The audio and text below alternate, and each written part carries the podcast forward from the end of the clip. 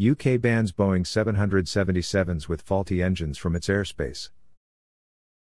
Boeing B777 aircraft with Pratt & Whitney 4112 series engines temporarily banned from entering UK airspace. All Nippon Airways and Japan Airlines have also grounded all Boeing 777 models with Pratt & Whitney PW4000 engine. UK Civil Aviation Authority will closely monitor the situation. British Transport Secretary Grant Shapps announced today that Boeing 777 aircraft with Pratt & Whitney 4112 series engines are being banned from British airspace. UK regulators' decision follows dramatic engine failures on two different aircraft over the weekend that caused engine debris to rain down from the sky. After issues this weekend, Boeing 777s with Pratt & Whitney 4112 series engines will be temporarily banned from entering the UK airspace, Shapps said in a statement on Monday.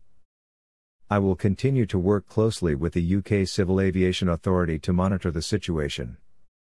The move follows similar action by the U.S. Federal Aviation Administration and Japanese carriers All Nippon Airways and Japan Airlines, which have all grounded Boeing 777 models with Pratt & Whitney PW4000 engines.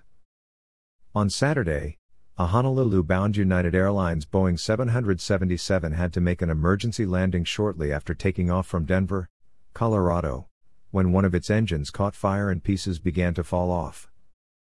Debris from the passenger jet was found scattered across a number of neighborhoods, although no injuries were reported.